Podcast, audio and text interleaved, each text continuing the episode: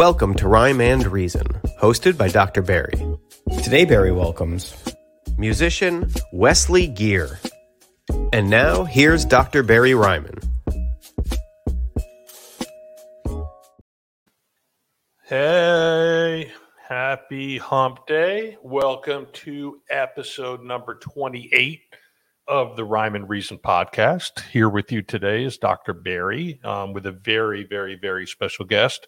Uh, somebody that we actually uh, were scheduled to have on uh, maybe like a month, month and a half ago. And uh, he had some late minute scheduling conflicts and travel plans and wound up in the jungle somewhere. And uh, we're really happy that that he agreed to reschedule and come on today. He literally is um, a rock star in recovery, a true rock star. Um, you know, this week's guest is, if you don't know already, Wesley Geer. He has, in, in my opinion, the most impressive thing of his entire resume of stuff is he has been sober in recovery for nearly 15 years. Uh, 14 years and 10 months if we're going to be exact but we're going to we're going to round that up a little bit and say nearly 15 years. Outside of his recovery wes is best known actually as a musician who's toured with several bands uh, most notably the band Korn with a k uh, his latest band that he has started is called human uh, which later in the show we're going to put some links because it's not spelled human. So if you just search H U M A N, it's not going to come up. Um, he's also the author to Rock to Recovery and the founder of the nonprofit Rock to Recovery. Additionally, Wes is another pioneer of using music as medicine to heal members of our community from substance abuse and mental health. Um, what we know, and, and hopefully what we'll talk about today, at least in part, is how addiction has ravished, you know, ravaged the industry and why what are the specific challenges and obstacles for musicians who essentially have it all to to seek help and what a bottom looks like for for a musician who has not drained their bank account so um, with that being said greg if you could bring on wesley that'd be awesome hey well, I instantly hi. I instantly felt guilty about missing you when I was in Costa Rica, and I'm sorry. And thank you for having me back. I feel I feel bad about that. I'll have to do some. I'll talk to my therapist later about that one. Yeah, and I I, I spoke to my therapist already about my abandonment issues. So uh, it, let me know when you book your appointment, and we'll do. You know, we'll talk about our findings I'll, and outcomes. I'll see her later today. I'll bring it up for sure. Good. Um, listen, man, we're we are at at Rhyme and Reason really excited to have you on. Um, we, have had on in the past, you know, a number of musicians, and I always love to discuss recovery, especially with people who are in the industry. Um, as you know, uh, I'm with Recovery Unplugged, which is a, a total music immersive treatment program. Um, you know, one of our one of our partners is or was a touring member of the band Aerosmith, and so a lot of what we do centers around music. We have stages built at our facilities, recording studios, and I think one of the coolest things is, and you'll be familiar with this, but we're a co-sponsor with that organization called MusiCares which uh, is part of the Grammy Foundation. If there's any musician out there that's struggling in need of assistance, they don't have insurance, maybe they've depleted their funds, um, they can get sponsored to come to Recovery Unplugged through MusiCares once in their life. And, you know, one of the things before we get into your story that I wanted to discuss with you is every year, um, pre pandemic at least, uh, MusiCares was putting on a very special gala um, where they awarded one recipient with what was called the Stevie Ray Vaughan Award. Um, and I remember flying out to Seattle, Washington. This is back in 2018, and the winner, um, uh, the person they bestowed the award upon that night was Mike McCready from Pearl Jam. I remember and that. so, yeah, so he put together this. They put together this very intimate show. I think there was probably maybe 300 of us total and it was you know Duff from Guns N' Roses, the guy from Cheap Trick, Heart, Kansas, um, uh, Mike Ness from Social Distortion. It was just like a big group of talented musicians. sober guys. a lot of those, but things. it all centered around people in recovery. Yeah, and one of the things, and I'll never forget this, but one of the things that was discussed um, through MusiCares is that musicians who are touring actually lead a very lonely life. Um, that depression runs rampant in touring musicians. And you would think, from an outsider's perspective, you have all the eyes on you, you have the glitch, you have the glamour, you're up on stage, but you're acting, right? You get out on stage and you're acting, you're putting your best face forward. No matter how bad your day was, you know that you have to perform and you go up on stage.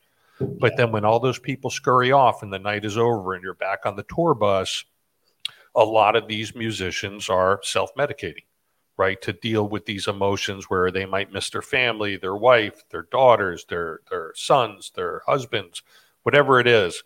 Um, so I, I wanted to get your perspective before we even get into your history, if that's anything you as a touring musician related to or or can relate to or or what's your experience around that, Wes? Yeah, well, you know, the disease of addiction is multifaceted. And while there's some people who maybe are, you know, grounded and okay otherwise, it's typically underneath the addiction is a lot of occurring stuff, you know, um, maybe emotional traumas, social anxieties, abandonment issues, you know, loneliness, all these things that appear that have you going back to the drink or drug because you don't like how you feel sober. So that was certainly my case. But yeah, when I was on tour, it was super lonely. And I, I share about it when I do, you know, my little sober pitch for in, in like the 12 step program rooms and stuff is like, you know, you play and you get the adulation and then um, you kind of have this it's an interesting duality because on one hand you're happy for people to be like hey dude i loved your show and but there's also the like uh, you know that's hard to take because you have to be like nice to everybody. You know oh thank you oh thank you and that's draining in itself. You're grateful for it. Then all of a sudden now you're done at let's say midnight and you have who knows how long and you're on your own you know and when bands get into a functional realm and they're out there on the road I don't think what people I think what people don't realize is the whole band isn't hanging out like they're just one big happy family. Everybody has their agenda, they're off on their own, and then you're together for years and years on end. So you're kind of maybe sick of your drummer and don't necessarily want to hang out with him all day. And so, yeah, you're in your hotel room by yourself in Des Moines, Iowa, or some place that you're not maybe too excited about. No from Des Moines or Nebraska or whatever. And all there is is a mall. And what do you do all day? You know, and uh, unless you really have a, a really you know strong grounded mindset like i'm going to hit the gym i'm going to do that you know it, it, can be very a very tough place to reside because you can fight off temptation or the doldrums or the loneliness of isolation for a while but there's a lot of time to fight it off. It eventually catches up with you. And so for me i was super lonely out there on the road. I didn't I knew it, but I didn't really know it because I wasn't so consciously aware because I was so hungover and stoned and drunk and doing so many drugs. It's you really get in kind of a numbed out mental state. Whereas when you get into recovery, you really learn your emotions. You're like, ooh, I'm feeling this right now. And it's very articulated, you know? So, what have you toured in recovery, or was most of right. your touring, your work with Korn, was that done in active addiction? No, so my first band was Hed PE, um, and we toured with Slipknot and Deftones and Incubus and Korn and all these bands. We we all came out together. Those were all our peers, and uh, I got that record deal on a lot of drugs, uh, you know, and fine. So you couldn't tell me I had a problem, you know, and I toured just like a madman. I mean, you know, it was. T- I didn't understand because I would, we showed up on the Korn tour and Jonathan Davis is coming over going, come here, Wes, sit down. We got to talk to you. I heard about your drinking. It's like, what are you talking about? You guys are drinking too. I didn't get it. But so that band, that era ended for me. And then I got sober. And about six years into my recovery, when I thought my music uh, career was over, you can't do music sober. It's not going to be a part of your life anymore. I really was you know talking to the universe and doing these awe meditations for manifestation actually and i said i want to get back into the music biz and i got the gig with Korn because I was in recovery, because they were looking for somebody who had experience touring, who wasn't loaded. And so, yeah, I got to tour for a number of years with them, totally sober. What was that like? Well, you know, one of the interesting things that I first had to encounter was uh, where Hed PE was my band, and if I was too drunk, I was like, "Who cares?" You know, we'll get them tomorrow night. I was a hired gun in Korn, so I had to perform. You know, I got to be amazing. And it was interesting because when I was in Hed, people would say, "Man, don't you get stage fright up there?" And I'm like, "No, I don't get stage fright." Well, in Korn, when I was totally sober and the pressure was exponentially greater to perform at a higher level. The stakes were bigger, the crowds were bigger. I had a lot of anxiety um, touring and taking the stage with those guys. And, and I really had to learn how to lean in and deal with my anxiety prior to the show. But on the other hand, to be present for the show, to not be half drunk when I took the stage, um, and really experience, you know, to wake up in Paris or whatever, feeling good the next day, like you know, and just feel the world and show up for was just the biggest blessing. I, I was like, uh, you know, thing is when we come into recovery. I thought so many of us think our life's over. Like, oh, yeah. what's sober life going to be? Like, it sucks. And then they tell you you can have a life beyond your wildest dreams. And I got the Korn gig because I was sober. So to be fully present when I would wake up in a foreign city, it was like, this is a gift of my recovery. So it was a very profound experience.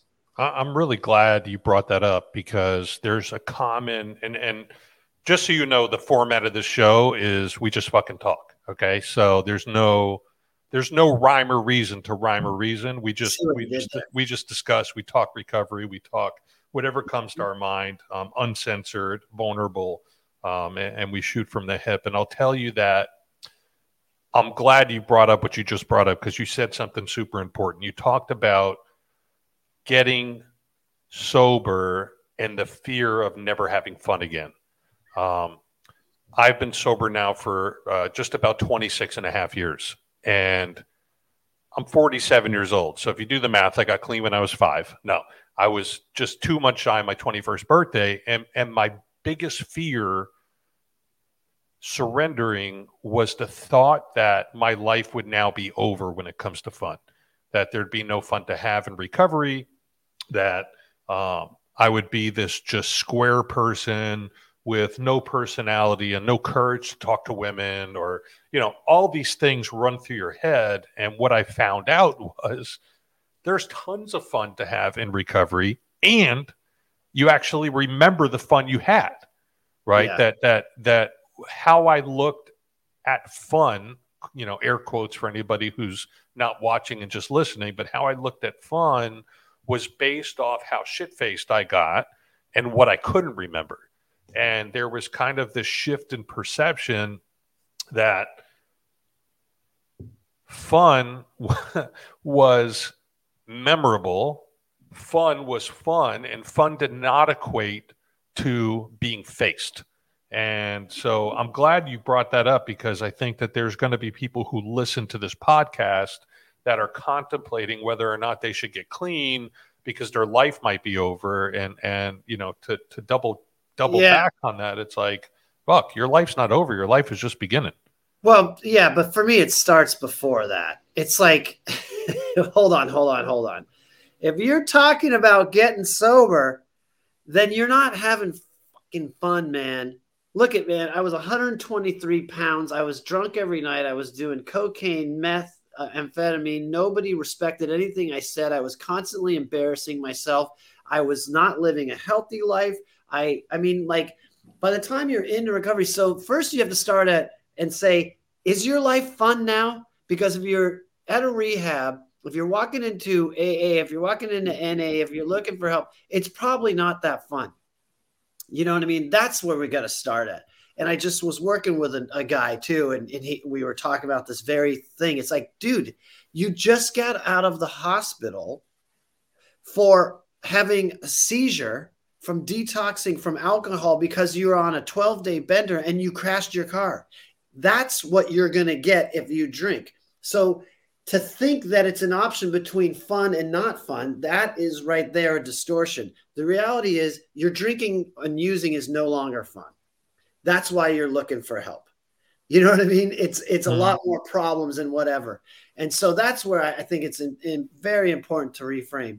And the next thing you alluded to is like when I was out there drinking and using, yeah, what was fun to me was acting like a maniac, chasing women, and I wanted all the stuff in this pile. When I got sober, I realized that pile really isn't that good. It's shady people, you know, lesser companions, meaning I'm hanging out with the druggies all night. Now I'm over here and I'm hanging with people doing cool stuff, out there living life, hiking, working on our bodies, working on our music, working on our careers, working on our entrepreneurial endeavors, traveling the world. Like this stuff that I get in recovery is so much more fun. It's a total distortion that we really, I think, need to break. Yeah, I, I think it's literally all about perception. Um, I, I look back to, you know, the, and I use this word not loosely, the insanities that were occurring in my life on a daily basis and how easily when i was using how easily i justified all of those things to be ordinary everyday stuff okay like there was just and, and there is no rationalization today for the behaviors i was doing back then where i could easily justify the shit that i did i just can't so um, but when we're stuck in it and we're living in it and as humans we adapt to to mostly anything, right? Uh, as we experience it enough times over and over and over again, it becomes our new normal. So I think that you're right, man. There, there oh, is is a complete shift in perception from you know the person we were to the person we are. And so, all right. I heard a great, great quote from somebody. We lower our expectations to meet our use. Like, I'll never do that. Okay, I did that. I'll never do that. Okay, I did that. Oh, and all of a sudden, we're in a place doing stuff we never thought we would do. Kind yeah, with with people we shouldn't have been with, going places we shouldn't have gone. You know, I I will never do heroin. Okay, well, I'll never use a needle. I'll just snort it. Yeah. All right. Well, I'm using a needle now, but somebody injected it into me. I didn't have to do it myself. Okay. Well, I'll never shoot in my neck. All right. Well, I might be shooting in my neck now, but I will never shoot in my groin. Like we we draw these imaginary lines that every time we cross them, we don't really cross them. We erase them and we draw another one. And usually it's because we are surrounded by people who are crossing those lines with us. So and, and then it becomes justifiable. Yeah. Right. So um, it is complete insanity. I want to know a little bit.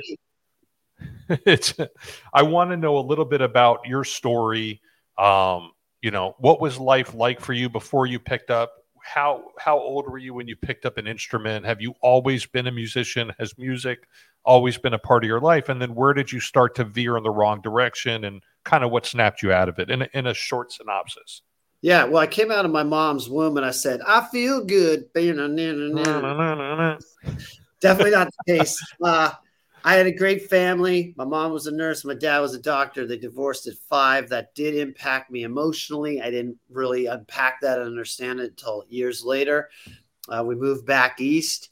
I remember talking about loneliness. You know, I was in different schools, and that felt really hard for me to have to try to meet people.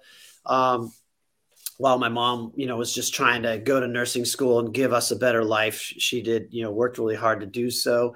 Um, and so then um, we ended up moving back to California. I was a new kid again. And then uh, eventually I picked up smoking weed when I left. I was at a high school for, got my roots in a little bit. And then we moved again. And then that's when I started weed. And it was when I started playing guitar. So it was like me, the guitar, and weed four hours at a time. And that's how it was. And then I started drinking because it gave me courage to talk to girls. It helped my insecurity. And I had a lot of fun out there. And right as soon as I, started uh, and i came from a musical family you know my my uh, family was really active in church and my grandfather was the musical director at the church in, in massachusetts so it was much more traditional classically based so i was hearing some really uh, you know elegant sounds um, but uh, yeah so then when i was in uh, california i was really i was really struggling uh, to fit in with the kids. I felt like so I, I connected with the stoners, and uh, just focused on playing guitar and getting stoned all the time. and I got kicked out of school uh, when I was like 15 or 16 for smoking weed in the bathroom. Did I think about quitting? No, I decided to go move in with my dad. He'd let me grow my hair long. And, you know, it's a progressive thing. But like I was starting to say, is like, even from the beginning, man, my friends singled me out, like, because I would get too drunk, you know, and just act like a maniac. And I really never understood that. And that kind of behavior, like I said, followed me all the way into the touring with Korn days, uh, you know, before I was sober. Um, yeah. So I was always chasing the rock and roll dream. I got fired from McDonald's, Carl's Jr.'s, uh, where else? Domino's Pizza fired me, and I got fired from a day job I had when I was going to get my first record deal. I lived in my car. I mean, you know, it was uh it's it's all it you know was all that because of my drinking and using maybe not directly but it was just all part of this chaotic life of i was unmanageable i was drinking and using and stoned all the time i barely graduated high school you know and i think as i said earlier um, well, I got a good desk job for a while, wearing a tie and working in an insurance company, and kind of regulated myself out a little bit. Just weekend warrior with beer and tequila. I quit smoking weed. I quit smoking cigarettes. So it kind of gave me this false sense of I'm in control. And that's when I was starting the band Hed. And then I discovered meth. And then my addiction mm. really took off. At the same time, you know, and, and I what year was this just for a timeline? About 94, 95. I always try to stress to people that, you know, maybe you aren't a musician or whatever, but you know, we look at the similarities, not the differences. And and um what was happening for me is right when I started doing meth, my band started doing really well. And by the way, I was kind of like the mastermind of the band and the sound. So I had a respect from everybody. The clothing companies are giving us gear, the record labels are flying out to see us. So I think it's important to note there's a time when we're drinking and or using that it's working for us, you know. Mm-hmm. And at that time, you couldn't tell me I had a problem. I'm getting a record deal. I've been chasing for 10 years. What are you talking about? Meanwhile, I'm 123 pounds and I haven't slept in a couple weeks. So um, that's kind of how it went. And we went on on the road and I toured just like a complete madman for about a decade like that. And then, wow. Yeah, should I tell you what happened? Yeah. Then then yeah, uh, take me to your bottom. Yeah. So, you know, because of the crazy chaotic nature of our band and and you know other issues I had with you know, I don't know if I don't know if I have love had love addiction, but I was just always searching out for where is she to solve me. And because of some of that kind of behavior, uh, you know, the singer and I got in a fight over a girl, destroyed our band. Um, so I left the band and I was trying to keep it in control at the end of that period with Hed PE, you know, just drink, go to my bunk, don't cause any problems. But it was pretty miserable. But once I left the band and I lost my identity of who I was and that thing I created, and just it was so painful. Um, I went back to um, meth, and then my smart idea was because this is what we do when we're addicted, we think of brilliant things. It's like, wait a second, if I do meth and heroin, that will really balance out mm-hmm. and I'll have a much better result over it. Um, and that's what took me to my bottom. And uh, at the time, I had a day job because I, I called my brother for a day job after I left Hed, like, yo, I need work because I didn't want to be on the street and broke. And I certainly wasn't rich after Hed so that that's what I was doing. Meth and heroin, go and do a day job, like audio gear. This is Wes. Can I help you? It was so fucking miserable, bro. And uh finally, and you know, you're living a lie, like, hey, how are you? I'm great. It's like, dude, I haven't slept in a month. I'm wearing makeup, trying to conceal the dark circles under my eyes. And then finally I told him, you know, hey, this is what I've been doing, brother. I've been on these drugs. And and he didn't know about alcoholism or addiction per se so we made a pact like, hey, man, um, I'll quit on my own. I quit before. I'll do it again. And he's like, yeah, just drink and do the weed and stay off the hard stuff. Sure. Okay. Sounds good. But what happens is I would, you know, get up at five and go to the gym and abstain for a week or whatever, smoke a little weed.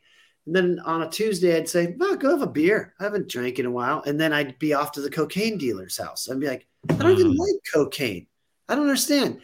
So the point was that I failed all the tests of quitting on my own. And so he kind of did a mini intervention and it's like, yo, you're fired from my company. You can go get help and maybe I'll have you back or go on your own and do whatever you want to do. But I'm done. You know, you you haven't changed like you promised you would. And I sat there and thought about it. I probably had a couple grand in my bank account. And I was like, maybe I should go to Thailand and ride elephants. And that's true. And then it hit me. My moment of clarity was I just started bawling. It's like, dude, you're out of control. You've been trying to control this thing for so long and you can't.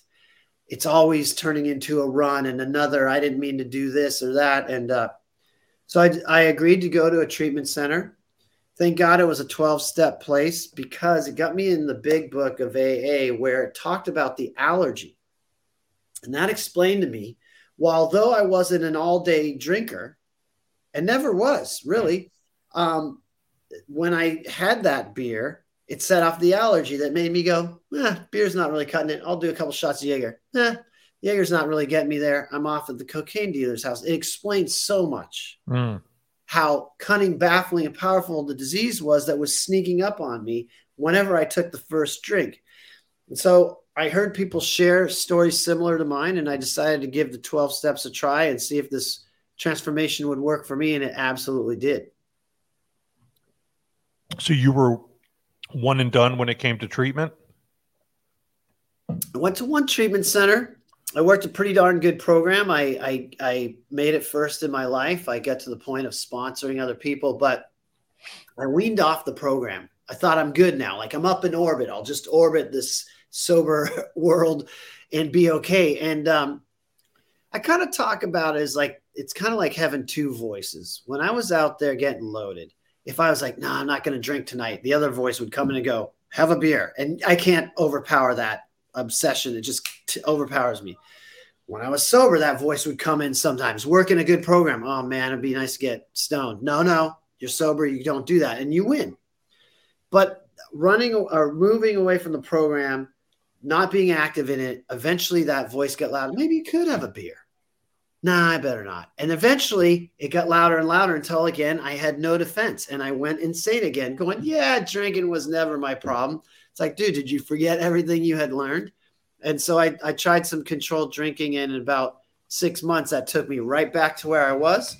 And I called my sponsor and said, I was sitting there with a bunch of meth and heroin and booze and I knew where that was going to lead, and I called my sponsor, said I needed to pick me up and take me to a meeting, otherwise I'll never get in there. And so one treatment center, but then I just went back into the 12 step fellowship because I knew what to do. And the key was for me, what was I going to do different this time?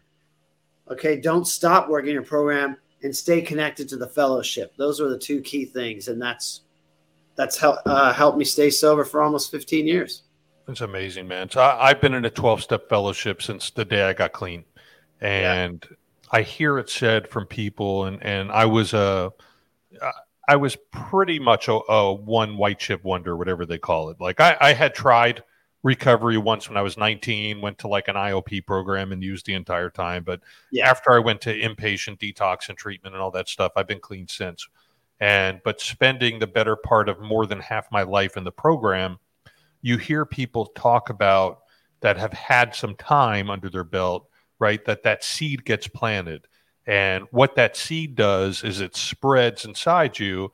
And that if you pick up again, that seed ruins your high. Is that, was that true for you? Like, was there an immense amount of guilt? Like, what was getting high after knowing, right? It's one thing to live your life in active addiction, not knowing there's another way of life, or, or maybe having heard of it, but never yeah. having experienced it. But once you've, you know, have been active in the program. You've been sponsoring guys. Your life got fucking good. And then little by slowly, like you said, you kind of wean yourself off of the 12 steps. You wean yourself off of sponsoring, calling a sponsor, praying, whatever it was that kept you in recovery for that amount of time that you're in recovery, that when you pick back up again, the high is just different. Um, yeah. is, is that, was that true in your case or? Well, you made a good point. I did have, um, I did have kind of like what we're talking about living the sober life it's really you get that natural high from the simple things in life it's not a lamborghini and a boatload of models it's like that pure connection with people and, and the world around you. So I had that experience. But when I first went back, I told people, I'm going to drink again. You'll watch, I'll control it. And, you know, there's so much stuff in the literature about, you know, alcoholism and whatever that there's so many great little phrases in there. But the one that hit me was control and enjoy my drinking. So I was coming home from work and I would just have two really large, stiff cocktails. So I'm trying to control it. I was miserable. There was no gym in my life, there was no camaraderie, there was nothing. And I also, for me, which I think makes it harder for some people when it still works, is it stopped working. I wasn't like having a lighthearted buzz. I was like, when my mom would call, I'd be like, oh, I'll call her later. Like I was living this dim, muted life trying to control my drinking and enjoy it. It was not fun. So it stopped working. I had seen the light of what recovery was like. And, uh, you know, it just started progressing again. It's a progressive disease. So, like I said, eventually I picked up and I was back to meth and heroin. And at that point, there's no facade that this is good, enjoyable, sustainable, where I want to be. It was just a it was just a matter of time before you surrendered again. I mean, literally, I went over to my because I was trying to stay away from drugs and just drink, and I, I caught up with an old buddy who had all the things, right? And it was a Friday, and we did like one night of all the things. I was like, well, now we're back here. There's no way out for a guy like me. You know, maybe somebody can go in there and have one hard weekend and go, now I'm just going to drink wine and be cool. That's not me. No, I mean, in it's realm of everything's you know, okay again, I'm done. And I think if I, I think if I stayed there much longer, I was going to die. You know, my body was worn out. And and the other thing too, I like to stress is I was probably 38 at, at the time. You know, I understand why it's harder for younger people to get sober. At 38, I was like, I want to get back to the bars and hit on chicks. I was like, now I'm the creepy drunk older guy. I was, I was in bars like, hey, yeah, what's up, girl? I was just like, this is this is disgusting. They're like, excuse me, sir, do you have the time? yeah, and one of the first nights I went out to a bar, I took Molly uh, and started making out with a young girl in front of everybody, and just couldn't help myself. And so everybody's walking in the door, seeing like, and I, and I woke up just like, oh my god, you're like 38. You're because it's gross to see people make out in public. You know what I mean? Yeah. And I'm making out with a girl right by the entry door of this popping club, and they're like, "There's Wes again." And uh, it's just disgusting, bro. It's amazing. so embarrassing, you know. And so that's me. Like, this is what I'm going to be now. The creepy, yeah, the, the creepy old dude. All right, so people, yeah. Uh, you're big into advocacy now, and and I assume this transition from when you're a fucking hot mess, you know, old creepy dude in bars, shit faced and surrounded by, you know, crystal meth and heroin to advocacy, right? And and that's a term I use loosely because it's viewed in many different ways. Um, but at the end of the day, and I'm going to make this assumption because I don't know you that well yet, but I, I'm assuming that you spend the better part of each day doing what you can to help somebody else. And that really is the the key to recovery right? It's it's and people think like oh that's so selfless of you to do that but in all reality the secret's out right? That we get more from helping others than we get from helping ourselves okay? Yeah. so when did you decide that you were going to take the uh, uh, the path of making this a, a quote unquote career for yourself when it came to actually helping others and doing this work that you're doing today? Well, first of all, I, like I've said, I'm a 12 stepper. And right in the beginning of that literature, when they, it wasn't even all the way the 12 steps, in the doctor's opinion, it says like that when these people started to recover, that it was imperative for them to work with others. And so, yes, I knew that's vital for my recovery.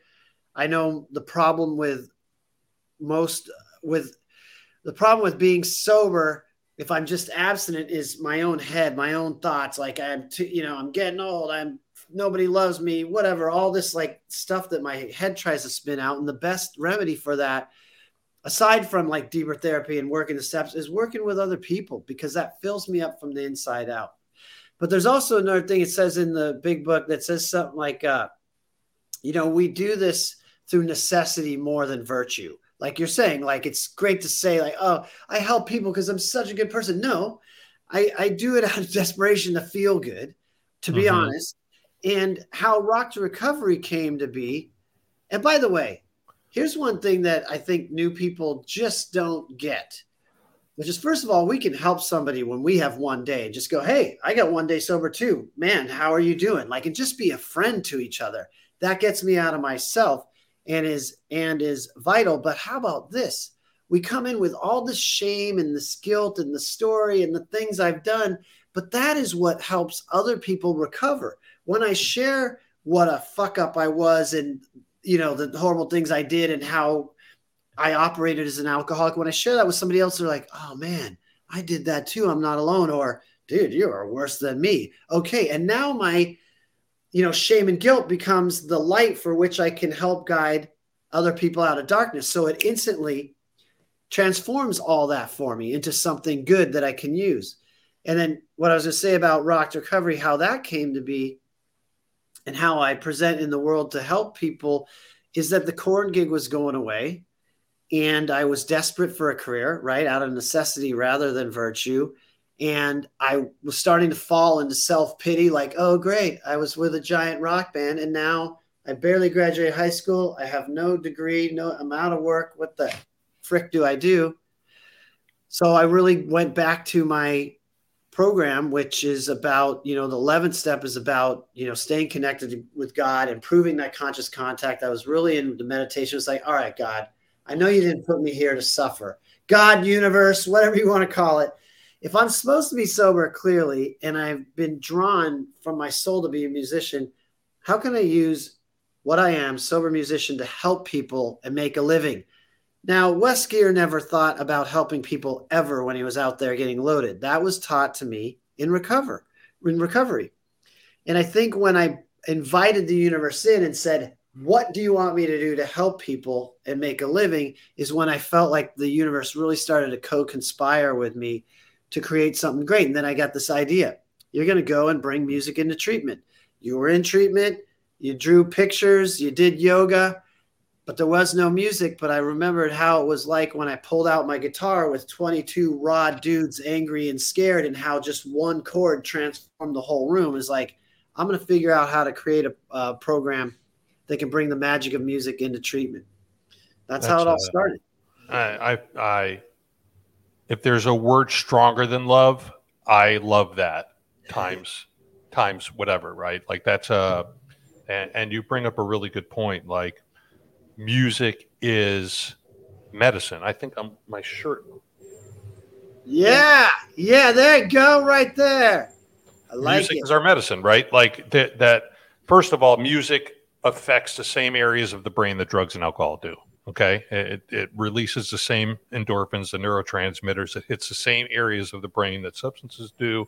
Music is a mood changer, and music is universal, right? And I have yet to encounter a person that doesn't at least like music. Okay, maybe there's certain genres they don't like, but and it's a mood changer, right? And what we find too, Wes, is the connection that is made through something in psychology we call it an echoic memory okay and you familiar with that term at all no but i think i know what you're going to say I like all right it. so the the echoic memory is um, uh, it can happen not only through sound with music it can happen through smell you walk into a place you smell something you're like oh my god that reminds me of my grandma's house you know like uh, it's we have such a powerful brain, but with music, it's even more intense, right? So I bring up the example if you've ever been driving in the car before and a song comes on, and right away you're like, oh, I don't like that song, and you change the station, right? What was it, if we dig a little deeper, what was it about that song that you actually didn't like? Was it the lyrics? Was it the, the, the, the tune? Was it the beat?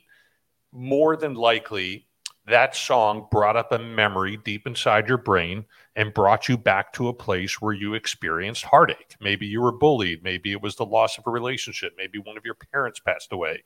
Uh, maybe for me, it's, uh, you know, I equate this Chicago song to sitting when I was freaking eight years old in the dentist's office waiting to get like eight cavities filled because I just got my braces off and I don't know what the fuck happened, but I had a bunch of cavities and it was just like a traumatic time in my childhood, right? And then on the flip side, you're in the car and you're you're riding down the road and a song comes on and you're like, fuck yeah, this is Korn. Uh, I love this song. And you turn the radio up and you roll the well, we don't roll anymore, but you you roll the window down and you start screaming at the top of your lungs, singing along, and it is an instant mood changer. But what is it about that song? And again, more than likely, that song again brought you back to a time in your life where you experienced immense joy. You know, maybe it reminded you of the first kiss you ever had in middle school, or the first time you fell in love, or summer camp where you had the best summer of your life, or whatever the case was. So, our brain is so powerful and holds so many memories and holds just so much information that it takes the littlest things sometimes to trigger. You know, before we came on air today, we were talking about the band Everclear and the song Father of Mine. And that brought me back to a time that I liked, right? It instantly, or a song can come on and like, won't you take me to Funky Town? And it just reminds me of roller skating in seventh grade, you know, yeah. doing the couple skate in one direction. So, um, yeah. I think, and and it's my opinion, and and prior to me being with Recovery Unplugged, I had my own facility, and I looked at Recovery Unplugged, right, and how they use music to to uh, as a catalyst to treat addiction and mental health, right? And I used to think, dude, that's so fucking hokey. Yeah, you're going to go play the guitar, strum the banjo, sing kumbaya, and expect to get better. And what I didn't realize was how unhokey it really is that how many people immensely enjoy standing up, dancing around, doing lyrical analysis. Like there's just so much power to music. And, and I know this has been a lifelong passion of yours and the way that you're now weaving it also into recovery. There's just a lot of synergies. So, yeah. Um, yeah, it's, you know, in my opinion, you know, music isn't going to be the thing Mm-mm. that saves somebody from addiction or trauma or whatever it is they're trying to heal from. But we really need a multi pronged approach. We don't know what's going to get through to people. Um, when I started Rock to Recovery, I didn't have any letters behind my name, and I still don't.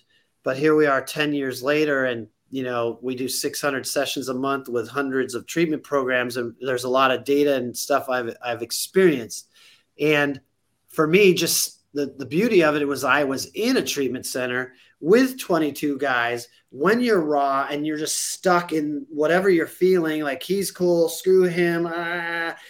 but a one simple chord and I could write a little country riff or something like and everybody would start dancing all of a sudden the cool guys are acting like a cowboy and I watched how more powerful was for people who are raw and stuck in those emotional places to transform with the power of music. And then, you know, what we're, uh, um, you know, finding, well, the one of the first experiences I had when I, uh, I was terrified, y'all. I was terrified. I had this idea to bring music into treatment. I brought a bunch of instruments, you know, where, hey, we're going to do a song today. And I thought maybe people will be like, here's your effing tambourine, get out of here, you suck. one of the first sessions I did when it was a very rough concept, a guy came in late to the session who was a junkie who was dope sick. And he's like, I came to this rehab to, you know, get help. I'm probably going to die as a junkie. And what are you doing here with musical equipment? How's this going to help me? Blah, blah, blah. And I was like, dude, I get it. I was in rehab like you. All I had was a little pink egg shaker. That's the last instrument I have. I go, look, we're writing the song together here's the verse and the chorus. And I was showing to him, he's like, I got him to buy in. Just, hey, just try this. He heard the lyrics. We were singing about addiction. He's like, okay, I can get in this. Hey, can I give you a couple lyrics? The point is, when he came in, he said he couldn't sleep, he couldn't eat, he was defecating himself, he wanted to die. By the end of the session, he's like shaking this little shaker, going, Yeah, dude, you coming next week, man? I was like, Whoa, whoa, whoa, whoa. Let's hold on here and see what just happened. You were physically ill and now you feel better, physically transformed. Mentally, your measures of wellness are better. You now have hope. You're now looking forward to next week. These are clinical markers that we look for. And then I was like, whoa, we're kind of on to something here. That's amazing. I mean, and that that is what it's all about. And you know that that I don't know, man. I don't even have words. That's like you know that's the hit, as they would call it. Um, tell me a little bit more about Rock to Recovery. You know what it is um, for anybody who's listening that may not be familiar with it. Yeah, I think a lot of people get confused. They're like, "Yeah, music and recovery. That sounds good." You know, like peanut butter and chocolate, but you don't know what it is. So Rock to Recovery was designed to be an ancillary service so we can bring like when they bring in the outside yoga girl, right? We can bring music to wherever. I have a team now of 18 people who deliver this methodology, this thing we do, and we work with you know hundreds of treatment programs, and we go out to different facilities. We're integrated as part of their tre- uh, treatment curriculum. So, nine o'clock they're doing yoga, and ten they meet with their therapist. Eleven o'clock is Rock to Recovery. And uh, what we do is we go in and connect and um, have a deep conversation about what we're going through, what we're feeling, and we use that as as you know what our song is, and we write and perform and record a song together all in one session, maybe sixty or ninety minutes. Wow! And, uh, what what's cool about it is, you know, what's interesting is so you can imagine in a group room let's say you have 10 people and they're we're trying to talk about recovery somebody's like yeah you know my dad and they're trying to give their in and the other person's like yeah whatever you know what i mean you get all these varied response maybe in a group setting the rock recovery setting when the therapist would walk by you see janie who's not talking to anybody up there rapping like she's you know nicki minaj talking about not shooting dope in her neck and the therapist's like how did you get little Janie to talk to anybody? And now she's, you know, so that's what we're doing. That's what we're experiencing. And uh, we have a nonprofit. Uh, that's how I started because I wanted to donate, be able to donate these services to, you know, state funded and nonprofit organizations who can't afford a service like ours. We have a contract with the Department of Defense that flies us around the world to work with wounded veterans and their caregivers. And, um, you know, it's really interesting because for me, where I thought I would never do music again, music wouldn't be a part of my sober life, is actually recovery that got me with Korn. And now music is my life. And instead of like, hey, check out my band, buy a t shirt, it's more, you know, give me, give me, give me, come to my show. It's, it's going in and watching these people come alive. And, you know, when you can go from feeling dark and dreary and stuck in a rehab to elated and get in your body and move and sing like you're talking about. And you know, one of the other things that happens, um, you know, chemically in the brain is the release of oxytocin, and mm-hmm. oxytocin is the love molecule. It's released when women give childbirth or breastfeed, or we hug somebody for 20 seconds. It helps us feel bonded and connected and a part of. And so, you know, what I talk about in rock recovery sessions is that pop culture stole music from from society because music didn't start as Beyonce up on stage. You know, it wasn't a caveman walking through the jungle and a piano fell down and he was like, "Yo, I'm friggin' Mozart." It was tribal. It was us coming together, singing songs of celebration around a campfire, beating on logs, doing who knows what. And nobody was going, you know, hey, Bob, you're a little off key there, dude. Nobody did that. You know what I mean? When you're at church, nobody's like, hey, you in the pew in the back, you're a little flat on that C. Nobody's doing that. We're singing together because it's good. It brings people together. It's celebratory. It's expressive. And that's what our goal is with Rock to Recovery is to bring music back in and just use it as as it was always intended. That's really that's really cool. Um, is Rock to Recovery state specific when it comes to treatment centers? Are you just doing work in California or have you kind of expanded nationwide and you have reps that can kind of go into facilities in other states? Um, so yeah, once we got going, I wanted to be everywhere, you know, and uh, we are we have work in uh, Oregon and we work in Nashville and we work up and down California. You know, California is a massive state. Mm-hmm. But because of the nature of what it takes to find somebody who can be trained in our methodology and have all the things, and then give them enough work because you know the people that do rock recovery this is their career this is their vocation um, it's not feasible to put it everywhere. You know, would I love it to be everywhere? Absolutely. But at the time, at this time, like for me, it's less about being greedy and you know, like, hey, I want this everywhere. More like, let's be realistic. Let's do what we do really well in the areas that we can best uh, perform it. But you know, I have a desire to go into Florida. We have some people who are interested in us, and so just being patient and letting it kind of go in the universe's time. You know. What a great mission! I know a few months ago you guys had a Rock to Recovery music festival.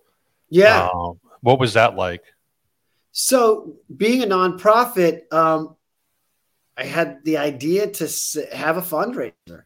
And, you know, it's not so easy to sell tickets. And we booked a venue. I just took a chance and threw a deposit down on the Fonda Theater, which holds about 1,300 people. And then when I was thinking about, like, how do we get people in this room, you know, um, I was, I, I had the idea to make it a sober event. That way we could invite treatment centers to come in. And what happened is we kind of like Rock Recovery itself stumbled into some magic because treatment centers take their clients on outings, right? If you're in a mm-hmm. residential treatment, you might go pet a horse one day or go on a hike or go surfing. So the idea was like, hey, treatment centers, come to our event. And we honor sober musicians or rock stars or celebrities. Uh, we had Mike Ness from Social Distortion and Corey Taylor, who will share a little bit of their story.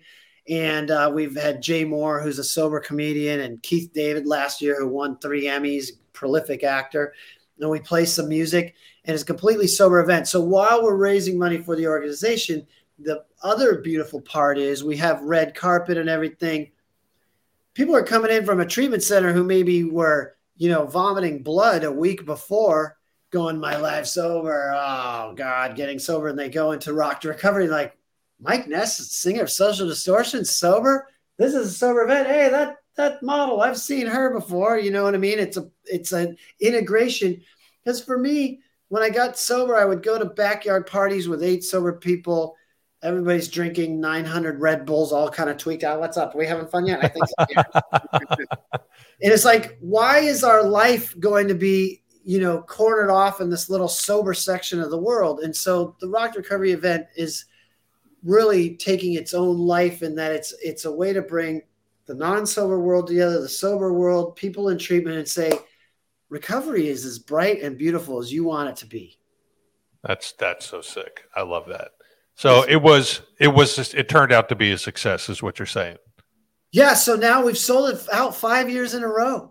And it was scary last year. I'm going to be honest.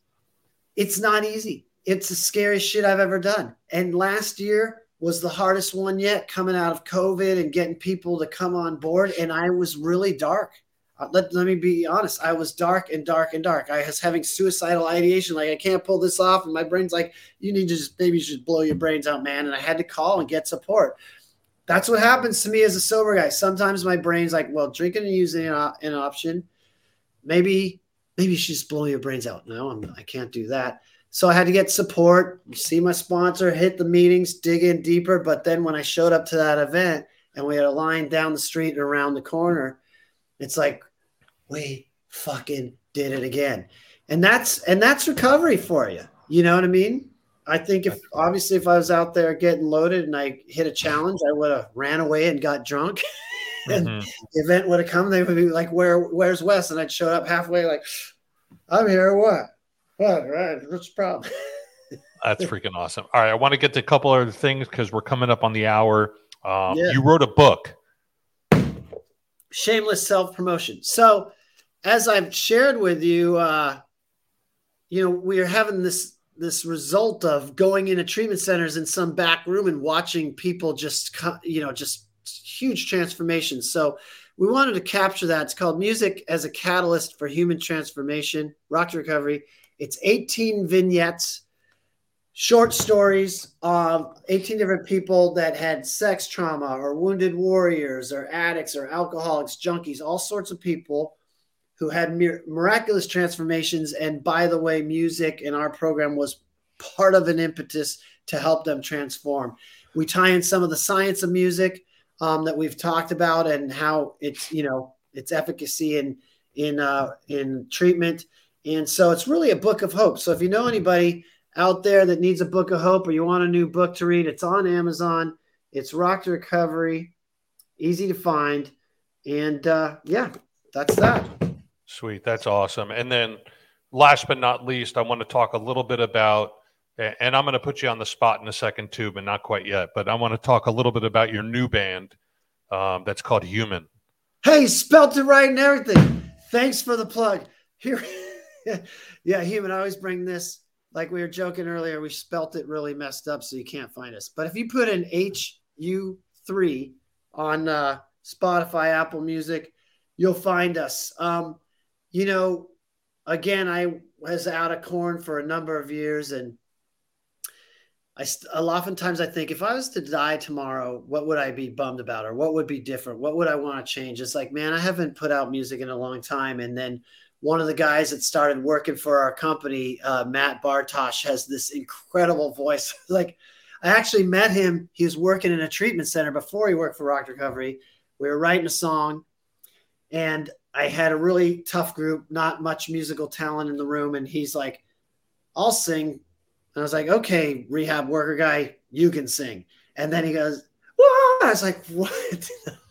Blown away. Yeah, fast forward to him working for Rock to Recovery, and we decided to do music together, and it's coming out really good. We're somewhere kind of like, a, you know, Muse, Radiohead, Joywave, uh, you know, grandson kind of vibe, little new school, little trippy electronic rock stuff. Um, yeah, but you can find us on all the streaming platforms. That's awesome. And I know this might have been before your time with Korn, but uh, um, a month or so ago, I caught that Netflix documentary called Woodstock 99. Um, and I know Korn was at that festival, which was a complete and utter total fucking shit show, if I'm putting it yeah. nicely. Yeah. Um, you, you have any any stories about that from dealings with with your your band members of what that was like? That show, thank God. That was right towards the end of Brian's time uh, before he left when things were going bad. Uh, it you know, it's funny because a bunch of people know I do rock recovery and we have our concerts, so they come to me and they're like, "I'm going to have a three day festival of recovery." It's like, no, you're not. People don't realize the logistics and how what you have to do to pull off a festival at that level. And I mean, it's just uh, thank God that it didn't go much worse because there's really could be a large loss of life and stuff there, and that, that was just hell. I was I was floored. All right, so this is where I'm putting you on the spot. I my eyes aren't that great, but I spy a guitar behind you. Oh, that's bass, and, yeah. What about it? I don't know. I was I was thinking maybe we can get just uh, we have two minutes left of the podcast. Maybe we can get you to play a couple riffs. Um, I don't know how good it's going to sound if it's not plugged I'm in a, or anything. I'm a guitar player, but this is how's it go? Oh wait, hold on. I was tuned different. Okay, here we go.